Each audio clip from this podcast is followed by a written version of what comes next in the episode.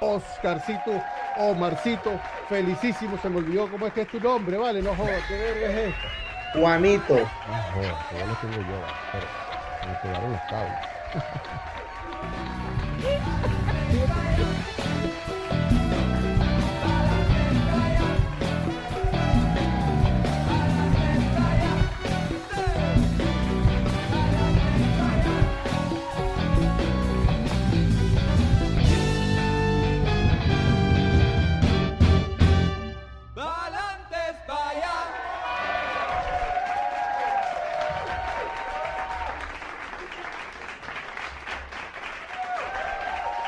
Así mismo es, mi gente bella. Hoy estamos muy contentos porque aquí en Palantes para allá con nosotros directamente desde la ciudad de Miami está nuestro apreciadísimo, respetadísimo y admiradísimo Juan Manuel Rangel Montilla, no joda, mejor conocido como Juancito, el chamo de Desde Cero, ¿ah? Abogado, experto especialista en la divulgación y exposición de contenido humorístico desde la perspectiva de la investigación y periodismo descentralizado y unificado bajo los protocolos más estrictos de inmersión y divulgación estadística de composición campante de múltiples sectores como la publicidad y el mercadeo, pana, no jodas, ¿ah? Palo, comediante, creador de contenido, imagen publicitaria de importantes marcas, productor general del programa de entrevistas Desde Cero, nominado a los premios Emmy del 2021, chico, medio palo, ah, nacido en las hermosas tierras de Barinas, Venezuela. Ojo, Juancitos de los buenos de Barinas, que son la mayoría, dígalo ahí, Juancito. Se vemos. Es que Juancito la tiene clara, papá. No se trata de vender por vender, sino de ofrecer soluciones. Bienvenido a Palante para allá, Juancito, no joda. Desde Cero aquí mismo. A mí yo me aplaudo, Así mismo. Oye, hermano, gracias. ¿Cómo estás tú? Muy contento de tenerte aquí, Juancito. Mira, ven acá. Háblanos un poquito de tu niñez. Es ahí, esos primeros 15 años de tu vida, en tu tierra natal, en los colegios, las cosas. ¿Cómo era ese Juancito? ¿Cuáles eran los sueños de ese Juancito? Yo creo que es muy típico a nosotros los comediantes que nos pasa que somos como que los payasos del salón y vaina, y los que nos gusta llamar la atención, porque a fin de cuentas todo este peor que hace que nos gusta llamar la atención. Y me pasaba eso, weón, que era muy payaso siempre. Entonces siempre a todo le buscaba un chiste, a todo le buscaba un sobrenombre, a todo chalequeo. Pero eso fue siempre. Sí, claro. Eso, yo era de los que en la esquina de mi casa, en la acera, todos sentados con los panas míos y siempre chalequeando y echando vaina y jodiendo a uno y el otro lo jode a uno como siempre, como la jerga uno venezolana. Cuando digo jodiendo es echándonos bromas. Ellos siempre con unas payasadas, una vaina, pero eso sí, fue siempre así. Ahorita, ya esta vaina es mi profesión, ha cambiado un poco. Hace como 2 años mi esposa me dijo, ya no eres tan gracioso cuando no están las cámaras prendidas como antes. Y entonces yo eso me hizo pensar como que, ¿cómo así? Claro, porque tú andas nada más en payasadas y todo. Claro, cuando esto se comienza a hacer una responsabilidad y un trabajo, entonces tú cuando están las cámaras apagadas, cuando no estás montado en una tarima, obviamente tú estás pensando en cómo seguir haciendo contenido o cómo sigues haciendo para que esto siga creciendo, o estás grabando el programa. Entonces ya pasa de ser lo que fue tu joven, tu trabajo. Entonces yo creo que ahí se pierde un poquito como de esa echadera de broma que tenías detrás cámara, ¿me entiendes? Entonces ahora lo hago frente a la cámara y paso a hacer mi trabajo. Interesante. Mira, Juancito, y tú en esos años de los que estamos hablando, tú te veías como un comediante, tú pensabas que ese debía ser a lo que tú te ibas a dedicar en el futuro. No, Osvaldo, yo desde chamito siempre de querer hacer algo histriónico, de hacer teatro, ¿me entiendes? Era lo que yo veía que me llamaba la atención, porque obviamente no conocía totalmente estos rubros de la comedia y de estas cosas, ¿no? ¿Verdad? Pero sí era lo que quería hacer. Y yo le he contado infinidades de veces, cosas que nunca lo dije y nunca lo decía porque yo no creía en mí. Entonces, en este proceso, claro, ¿no? yo nunca me llegué a ver como que no, yo iba a ser comediante cuando niño, ¿no? Pero que lo que está determinado para ti en la vida, y hablo de mi experiencia, algún momento se te va a terminar revelando, ¿me entiendes? Y a mí siempre se me hizo fácil hacer reír a las personas, ¿me entiendes? Y se me hizo muy fácil conectar con las personas, que eso básicamente es lo que yo hago hoy en día, ¿me entiendes? Hago reír a las personas haciendo stand-up comedy o conecto con las personas a través del programa, ¿me entiendes? Y entonces siempre tuve esta habilidad creativa de crear cosas, de crear historias, de inventar historias, de toda esta vaina, pero no lo veía. Yo me acuerdo que cuando yo estudiaba sexto grado, hubo una profesora que me dijo a mí para que iban a hacer una obra intercultural. Ella me puso a mí para hacer la obra, nunca se dio. Y yo le digo, pero ¿de dónde? Yo nunca te he dicho a ti que yo he querido actuar, ni he querido. Entonces ella me dijo como, pero es que tú tienes esa habilidad de para las tablas, me dice ella, sexto grado. Eso me hizo un poquito de ruido, porque yo no lo pedí, estaba buscando, ¿me entiendes? Está bien, no, y bueno, y uno crecimos también con todo este cuento de que lo correcto es tal carrera y tal, entonces eso reprime mucho al niño interno, al creativo, al que quiere experimentar, al creativo. Es tricky. Bueno. Y además que yo tampoco me quería ir de Barinas, ¿me entiendes? Claro. Yo no me iba fuera de mi pueblo, yo no quería irme, yo estoy orgulloso de donde yo vengo y yo me quería quedar allá, o sea, no me veía fuera, ¿me entiendes? De hecho, una vez me hiciste recordar ahorita que una vez una chama me ayudó a conseguir, o me estaba ayudando a conseguir, porque estaba tan confundido que yo pensé que esto es difícil. Fíjate. Tú pensabas que querías estudiar medicina. Sí, bueno, o sea, la medicina yo, un tipo que si ve una raspadura en una rodilla se está desmayando. ¿Entiendes? Claro. O sea, sí, por favor. O sea, eso no existe. Si yo solamente, o sea, yo no puedo. Está bien. Yo veo un inyectado, de vaina me inyecto porque me toca, ¿me entiendes? Pero sangre, esas cositas. Esa raja, yo no tengo hijos. Y yo se lo he dicho a mi esposa. El día que nosotros vamos a tener un hijo, Dios mediante, no me vayas a estar queriendo meter para el Oreo, a que ven para acá con hacer lo que nos dijo. No, yo te lo voy a ayudar. Aquí, ya, pero yo no quiero ese tripero, no señor. ¿Entiendes? Porque tampoco es la imagen que quiero tener, ¿me entiendes? Esa vaina es candela, compadre. Zapatero su zapato, ¿no? Ahí es cuando tú dices, ay, mamá. Mira, Juancito, era acá, chao, era acá. Y cuando fue ser, hubo un comediante que hizo un clic en Juancito. Hubo alguien, algún artista, que en un momento en tu vida que hizo un clic internamente y tú dijiste, mira, ya va, yo me puedo expresar así, yo pertenezco a algo como esto, yo creo que yo sí puedo. Hubo ese momento interno, como ese despertar, pero ¿quién fue esa inspiración si es que la hubo, no? Yo creo que a mí lo que me inspiró más fue ya estas camadas hace pocos años, ¿me entiendes? Toda esta nueva generación. Yo siempre veía obviamente por Venezuela Emilio Lovera. Ah, claro, los másters de la televisión, Laureano, exacto. Honorio, todos, son miles. Veía todos estos monstruos, ¿me entiendes? Al Conde, a Laureano, y yo decía, wow, qué increíble esto, pero no me llegó, o sea, fue una inspiración, decía yo, que es chévere hacer eso, ¿verdad? Pero no me llegó a despertar como cuando termino de ver esta camada, que yo termino de descubrirme y en darme cuenta de que yo de verdad, ya yo sabía lo que yo quería hacer en mi vida, ¿me entiendes? Entonces, y esto ya fue adulto, weón, ya, yo tengo 4 años trabajando esto profesionalmente. Cuando yo me refiero a esto, me refiero a redes sociales, a los shows, o sea, 4 años. O sea, yo estoy jojoto, yo estoy comenzando todavía. Yo empiezo a ver a comediantes venezolanos, a Kitén, a John Harry, a toda esta gente, Y yo decía, es esa vaina, ¿me entiendes? Yo lo puedo hacer, yo sé que lo puedo hacer.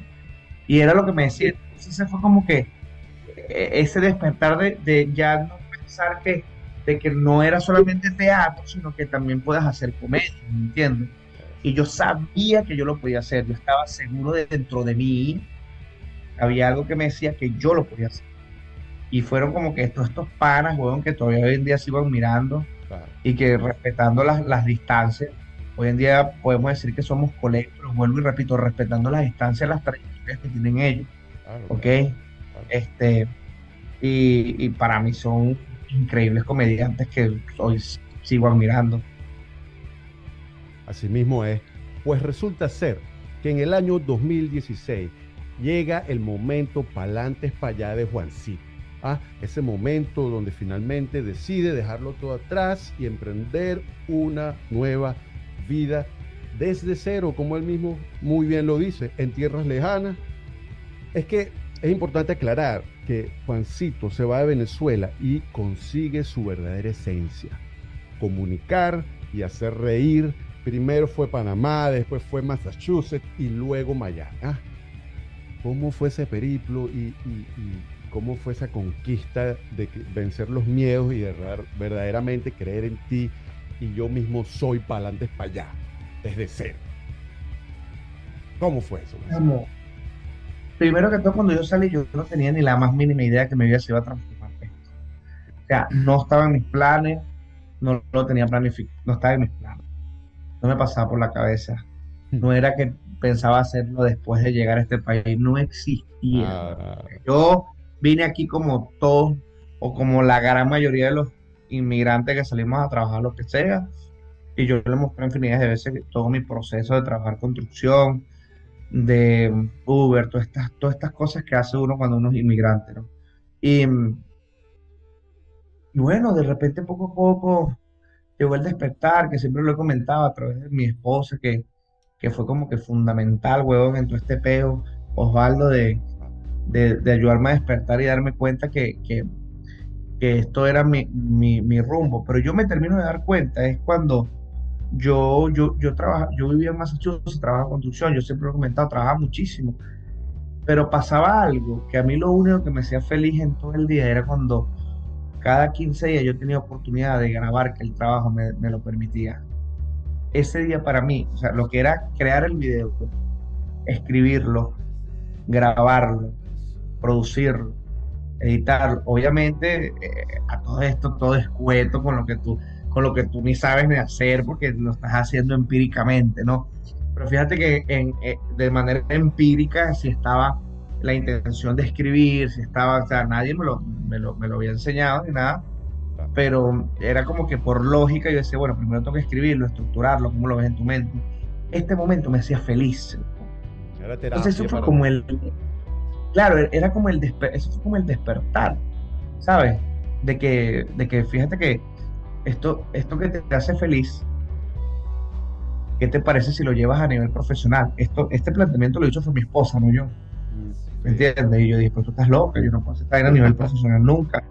Y nos tendríamos que ir a Miami, sí, por eso te lo estoy diciendo. Y por eso pasa esta transición que nos venimos de Miami, de Boston, a hacer todo esto, ¿no? Literalmente, Osvaldo, vinimos fue a esto. Yo no vine a Miami a otra cosa, yo vine fue a esto. Entonces, todo este periplo comienza cuando de verdad empiezo a entender qué es lo que me hace feliz y qué es lo que me hace feliz, qué es lo que quiero hacer. Y también como que, no sé, ¿aquí se puede decir grosería? ¿Cómo no? Todas las que tú quieras. También como cuando tú te das cuenta que tú dices que me tienes sin cojones lo que la gente pueda o no pueda pensar. Porque cuando tú estás tan concentrado en lo que tú quieres hacer, tú no puedes tener en tu mente cuál es el pensar, qué es lo que cree que otra persona está pensando. Porque sí, siempre van a hablar, pero como estás tan concentrado en lo tuyo, tú no sabes si están hablando o no. ¿Me entiendes? Entonces ese fue como que el proceso desde el 2016 hasta ahorita. El despertar fue de tantas cosas que uno tenía que hacer, darme cuenta de lo que me hacía feliz, y después tomar el paso y tratarlo de hacerlo profesionalmente, ¿entiendes? Buenísimo, pana. Está con nosotros aquí en Palantes para allá, Juancito, desde cero, medio palo. Mira, Juancito. Ahora bien, ¿tú alguna vez en toda esa hermosísima vida que llevaste en Venezuela llegaste a pensar que ibas a vivir fuera de tu país? Salud. Cero, Osvaldo, cero. Nunca, ¿verdad? Jamás. Cero, weón, cero. Uno, yo ni quería vivir fuera de Venezuela, ni me lo planteé. Ni un coño, no quería nada fuera de Venezuela. Yo estaba tranquilo. Es el precio que tenemos que pagar, el autoexilio. Nos han votado de nuestro país, es la verdad. Pero no me arrepiento, ¿viste? No, para hoy nada. En día. No. No me arrepiento. No. Creo que emigrar, todos sabemos, emigrar es muy difícil, te separa de las personas que tú quieres. Obviamente nosotros estamos en el exilio, no por potestad propia, sino por las situaciones terceras que todos sabemos, ¿no? Factor país, chamo, pero yo no lo tenía planteado, yo no lo quería hacer, pero después la decisión la tomé yo mismo. No fue que yo no voy a salir unos meses, no, fue porque yo ya tenía 24, 25 años, yo dije, yo todavía vivo con mis papás. Digo yo, que me van a llegar a los 30 y voy a seguir viviendo con mis papás. ¿Quieres ser tú un man de 30 años viviendo con tu papá? Ojo, aclaro esto, no está mal el que vive con sus papás a los 30 años, sino cada quien hace lo que quiere. Te estoy diciendo de mi caso y de mi opinión, ¿me entiendes? No era por la vivencia con mis papás, sino que yo también quería surgir, bueno, yo también quería una casa, yo también cuando quería casarme quería tener mi vaina aparte, ¿me entiendes? Entonces, ¿cuándo iba a pasar eso? ¿Cuándo, en qué momento Juancito iba a poder vivir sobre él? No iba a pasar. No va a pasar nunca, ¿me entiendes? Por lo menos en mi caso, así lo vi. Y por eso es que yo tomo la decisión de salir. Verga, a mí me costó muchísimo, Osvaldo, adaptarme, weón. Muchísimo. Me costó adaptarme, no sé, weón. Puedo decir que me costó adaptarme 2 años, 2, 3 años. Mucho tiempo, weón, mucho tiempo. Muchísimo tiempo, porque, chavo, tú siempre vas a extrañar y a exaltar, si obviamente amas donde tú vienes, las raíces donde tú vienes, ¿entiendes? Entonces, si estás en un sitio, porque te vas muy bien. Pero este exilio, este autoexilio, como tú lo dices, que en mi caso es un autoexilio, ¿me entiendes? Este autoexilio me hizo ser lo que hoy en día estoy haciendo, y que es vivir y trabajar de mi sueño. ¿Sí me explico? ¿En Barinas hubiese pasado? Estoy casi que 99% seguro que no existe. No se sabe. ¿Entiendes? Pero es que ahora lo bonito es que estás aquí y estás allá y estás en Barinas y estás en todo el planeta, que es lo importante. Y esto apenas es el comienzo, Juancito. Vamos a estar claros, como tú mismo. Sí, vale, no, yo soy jojotico, eso, y eso es muy bello que lo digas, porque sí, estás muy bien. Yo te veo muy bien, al menos. Y ahora es que vino lo bueno. Mira, Juancito. Sí, vale, sí. Dime. Ven acá. ¿Y tú extrañas algo de Venezuela? Ah, huevón, yo extraño el calor de la gente, huevón. Extraño la familia. Sabes que por más que sea que uno tenga tantos problemas sociales en el país, delincuencia, qué sé yo, tantas cosas negativas que uno puede vivir en el día a día en el país de uno, obviamente resaltan siempre las cosas positivas, y eso es lo que me extraña, ¿me entiendes? O sea, no hay nada como el calor de la tierra de uno, la comida en la tierra de uno, así que te metan 27 harina pan diferente aquí, que es la mía, no existe, ¿entiendes? Entonces sí, huevón, siempre extraño, huevón, lo que la gente, huevón, a mí lo que me extraño más que todo de mi país es la gente. Qué bello. Así mismo es, Juancito. Mira, Juan, ¿y cuál ha sido ese momento, candela? Tú todavía estás joven, pero seguramente ya has tenido ese momento en tu carrera o en tu vida personal donde la cosa se torna confusa, de repente quieres como arrugar, ese momento donde también la salud mental se pone a prueba, algo que tú quieras compartir con nuestra audiencia. Es que sin duda, que yo estoy joven, pero yo no tanto, pues ya tengo 32, o sea, estoy joven, pero tampoco es que tengo 21. Chamo, estás joven, estás fresco, estás jojoto. Bueno, hablando sobre la salud mental, que tú sabes que yo soy tan pie derecho con eso, ¿me entiendes? Ese ha sido un caso que desde que, bueno, descubrí sobre las cosas, pues, uno de los momentos así difíciles fue cuando ya yo estaba tirando el barco, fue en pandemia, weón, ¿no? Que yo duré como 2 semanas sin querer pararme en la cama, y yo, claro que obviamente en pandemia a muchas personas les dio problemas de salud mental por el encierro, porque cuando te quedaste tanto tiempo contigo mismo, y no entretenido sino en ti, huevón, y en verte cosas, pues. Pero ahí es cuando ya fue un momento difícil a nivel de salud mental, porque ya yo no me quería parar la cama. Wow, qué heavy. Y todo esto, sí, huevón, y todo esto detonó a que, bueno, mi esposa me ayudó con un terapeuta, Iván, y tal. Y bueno, detonó toda esta cosa. Sobre todo mis situaciones de salud mental que empezaron a detonar, y que digo yo, wow, voy a tener que vivir así de por... y llevarlas y cambiar hábitos, ¿me entiendes? Y es difícil, todavía sigue siendo difícil, no crean que, o sea, sigue siendo difícil, porque a veces tú caes en el hueco y vuelves a levantarte, caes en el hueco y vuelves a levantarte, y pierdes los hábitos, y hábitos que tengo que tener de por vida para poder tener una mejor vida, ¿no? Entonces nadie te está haciendo nada, no pasa absolutamente nada, pero todo está aquí. Y entonces cuando tú no tienes, estás claro, estás bien de la salud mental, no estás bien tú. Entonces eso fue un momento. Mira, fíjate que cuando mira lo que pasó. Yo lo estaba haciendo desde cero, obviamente, porque no se podía, ¿no? Pero yo me inventé un programa que se llama Hasta que el Corona nos separe. Y yo entrevisté como a 13 personas. De hecho, una de las personas que entrevisté en ese momento fueron las hermanas Ortega, las actrices porno venezolanas. Y esto era Hasta que el Corona nos separe. Era un concepto totalmente distinto, era más de joda, ¿no? Claro. Y eso lo hice con la intención de poder ocupar mi mente y hacer algo, porque de verdad me estaba jodiendo bastante. Entonces yo soy de las personas que cuando yo tengo responsabilidades, yo de trabajo las pagué, yo cumplo las responsabilidades, ¿entiendes? Entonces fue una manera de yo poder levantarme de esto. Pero ¿qué me ayudó a levantarme de verdad? Cuando fui al terapeuta. Pasa que la gente cree, Osvaldo, que tú vas a un terapeuta y el terapeuta te va a decir, bueno, tienes depresión, o sea, tómate esto y no hagas esto. No funciona así.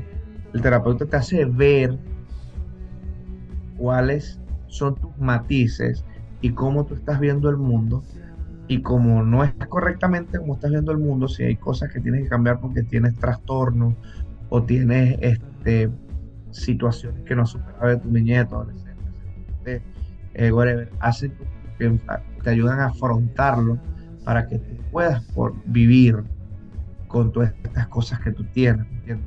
No es que la carga se te va a ir, por ejemplo, en mi caso que se me murió mi hermana, no es que el dolor de mi hermana se va a ir por completo, no, pero lo vas a saber llevar de otra manera. El día que me toca llorar, lloro, el día que me toca manejar la homenajeo, pero no me freno a través de esta situación, ¿entiendes? Entonces, creo que me alejé un poquito de la pregunta, yo hablo mucho de lo que tú me estás diciendo, pero está muy bien.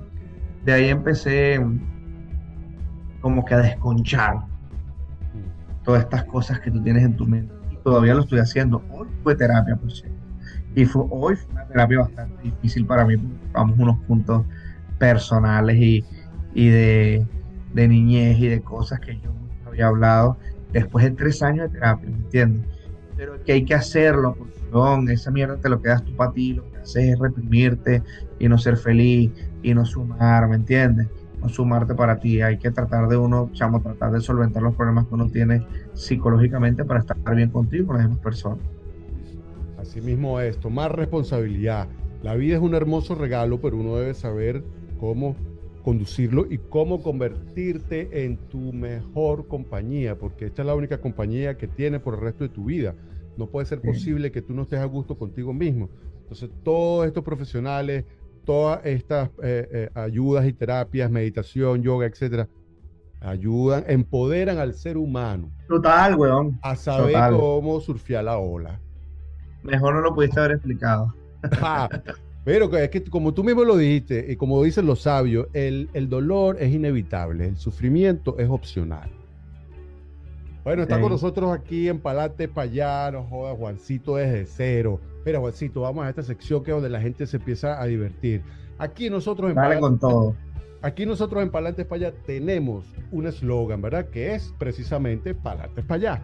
Le preguntamos a Juancito, ¿tú tienes un eslogan, una frase, un refrán, un mantra, algo que siempre te da algo positivo ahí, que tú vayas por la vida cantándolo, repitiéndolo?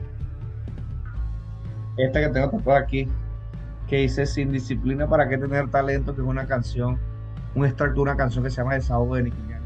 Muchísimo. Sin disciplina, ¿para qué tener talento? Medio palo. Sabias palabras aquí de Juancito desde cero, no de para adelante, para allá. Juancito, ¿un héroe o una heroína? Iron Man. ¿Pan o arepa? Arepa. Mato y como el muerto por una arepa. ¿Piscina o playa?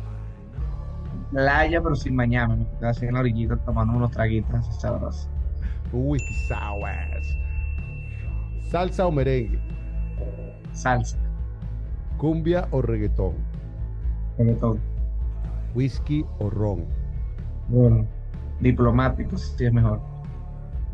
¿Cerveza o vino? Cerveza. ¿Una ciudad? Barinas. ¿Una estación o clima favorito? Ahorita el invierno aquí en Miami, que es fresco, no hace ni calor ni frío. El invierno es de fresco, Florida, nada más. Fresco, apoyo que llama. ¿Una red social? Instagram. ¿Una serie de TV? Floricienta. Ella la estaba esperando con una flor amarilla. Ay, Juancito, aquí para adelante, para allá, revelando todos sus secretos. No, Juancito, una fruta. El mamón, huevón. El mamón, caída más buena. Un olor. El de mi mamá. Oh, qué bien. Un sabor, una comida así favorita. La cachapa con queso, hermano. Un color. Negro. Una mujer. Negro y amarillo. Una mujer. Mi hija. Un hombre. Mi papá. Afectuoso y respetuoso abrazo aquí al señor Manuel desde Palante para allá. Amén. Juancito, ¿una inspiración o ejemplo a seguir? Mi mamá, güey. Nuestro afectuoso y respetuoso abrazo a la señora Liliana, aquí desde que para adelante para allá. Bendiciones. Que le llegue con mucho cariño. Claro que sí, vale. Bendiciones a todas esas hermosas familias venezolanas y de toda nacionalidad, gente de buena fe, gente de buena voluntad, luchadores, trabajadores, la gente bonita de Barinas, como usted muy bien lo dice, ¿no? Juancito, ¿un estilo de música preferido? La llanera. ¿Un cantante o una banda? Jorge Guerrero. Música llanera, la amo. Esa música. ¿Una película? Constantine. Con Keanu Reeves, buenísima, sí. Que hablan como del diablo y Dios y tal, es arrechísimo. Sí. Juancito, ¿un libro? La ciudad del Marqués, que es de un libro sobre la historia de una gente muy reconocida de Barinas cuando la época de Bolívar. Mira, Juancito, ¿y en invierno te bañas todos los días? No, es que en invierno aquí que bañarse todos los días, porque aquí no es que hace frío. En estos días sí hizo frío feo aquí en Miami, porque allá arriba estaba haciendo mucho frío, una ola de calor en todo el país. Y ahí sí como que me salté el día por medio aquí entre nosotros. Salté como que este violín no me lo va a leer nadie porque no va a salir mañana. Vaya y pase. No, está muy bien. Mira, Juancito, ¿y tú tienes algún placer culposo? Algo que te guste y te dé como pena decirlo. Coño, come hamburguesa. No vale, bro. ¿Cómo te vas a pena con esa tan buena, chico? Marico, porque es que me gusta demasiado. Y es culposo porque después, coño, no me hace bien. Sí. Para la salud, para la vaina, tú dices como que coño. Es verdad, es verdad. Mira, Juancito, ven acá. ¿Tú te consideras religioso, espiritual, humanista o escéptico? ¿O qué hay por ahí? Yo me considero más espiritual y humanista, pero religioso no. Creo con respeto a todas las personas y a todas las instituciones. Yo no soy creyente de la iglesia o de una institución. Joda, momento de filosofía, cultura y psicología y neurociencia. Aquí en Palante, para allá con Juancito desde cero. No joda, medio palo. Mira, Juancito, ven acá, chamo, ¿tú en el sexo te consideras así, fogoso, pasivo? ¿Cómo es ese cuento? Yo soy medio inquieto, ¿viste? Medio juguetón. Medio gozón. Me encanta. Medio tocón. Creativo, todo se vale. Mira, y a Vudú le recomiendas el beso negro. A mí no me lo han hecho todavía tampoco. Entonces Vudú no te lo puedo recomendar porque no me lo han hecho. Pero yo estoy seguro que si a mí me llegan a besar el sin esquina, lo más seguro es que me vuelva adictivo. Porque yo no he visto, yo tengo panas que me han dicho, papi, me besaron el sin esquina y ahora necesito mi beso diario, ¿me entiendes?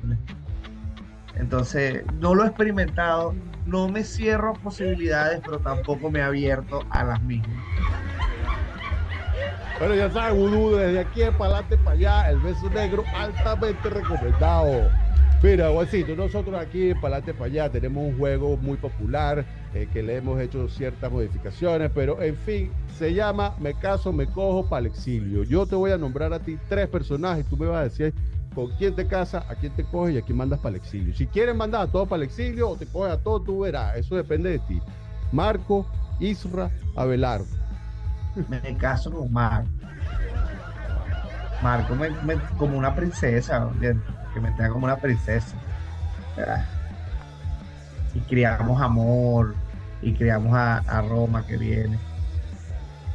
Sería un buen hombre para Marco.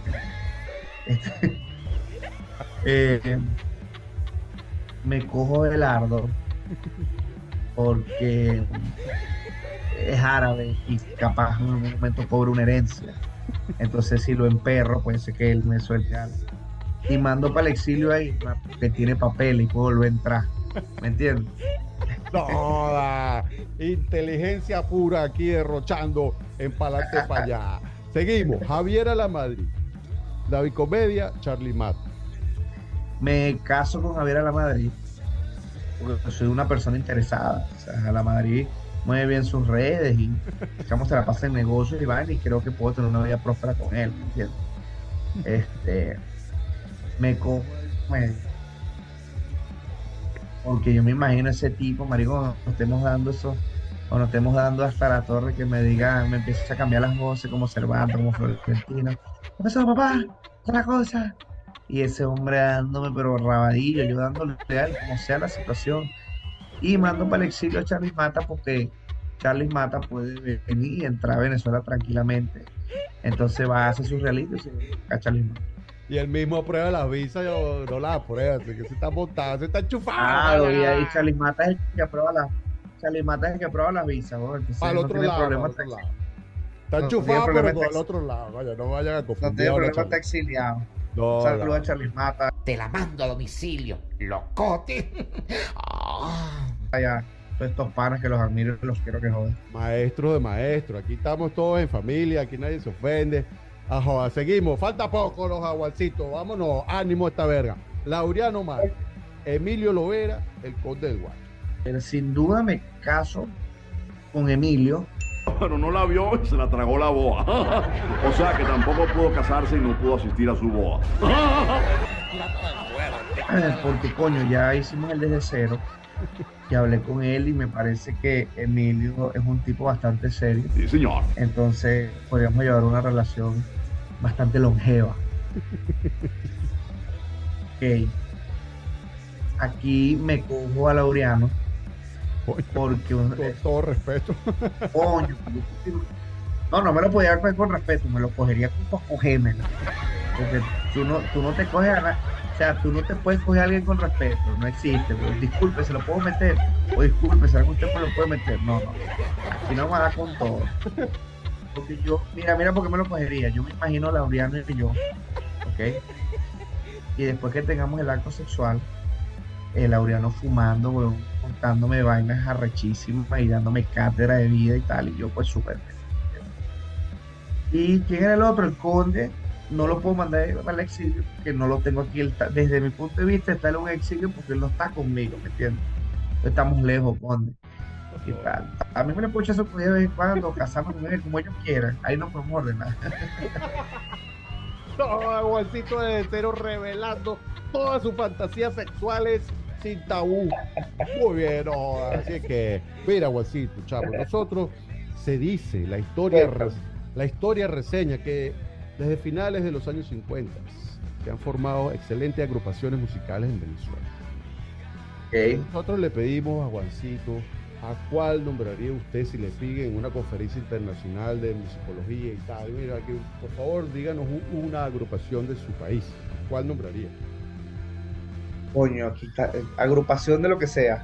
Cualquier estilo musical. Los Adolescentes, Servando, Salserín, huevón, que es como de mi época también. Qué gente tan increíble. Excelente respuesta, cómo no, claro que sí. Altos representantes de la muy buena música hecha y producida en Venezuela por venezolanos. Mira, Juancito, nosotros aquí en Pa'lante es Pa'Allá tenemos un premio. Es un premio al orgullo venezolano. Se llama el premio Renio Tolima. El premio Renio Tolima es un premio que honra, realza, enaltece los valores y principios del venezolano de bien, del venezolano que aporta con su talento, su dedicación, que construye, que ayuda, que colabora, que se manifiesta, poniendo el nombre de Venezuela en alto internacionalmente. Le pedimos al invitado a quien Juancito le entrega el premio Renio Tolima hoy en día, comenzando el 2023. Hay tanta gente, no podemos dividirlo por un pedacito. Frankie Virgo me nombró a 3. Generalmente es 1, pero si usted quiere darle 3 premios, sácate 3 premios ahí. Usted me dice. ¿A quién se lo entregaría esta vez? Yulimar Rojas. Se lo daría a ella. Porque, mira, sabes que llegar a tener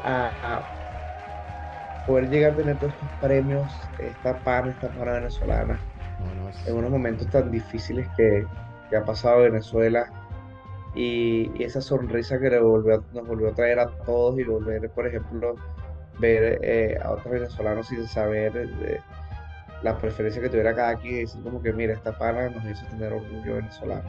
Coño, sí, pana que sí. Saludos, Yulimar Rojas. Muy bien, merecido. Voy a invitarla por aquí a mi programa cuando sea, y para acá, para también. Aquí, por favor, se les agradece a Yulimar Rojas. Desde Cero, para adelante, para allá, estamos, no joda, con las puertas abiertas. Ready para el duelo. Por favor, no joda. Premio Renio Tolima, Yulimar Rojas, no joda, carajo, aquí en Para adelante, para allá, de parte de Juancito. Ha sido un placer tenerte con nosotros, Juancito, Desde Cero, no joda, aquí en Para adelante, para allá. Muchísimas gracias por tu tiempo, muchísimas gracias por tu buena onda y por tus sabias palabras, no joda. ¡Arpa!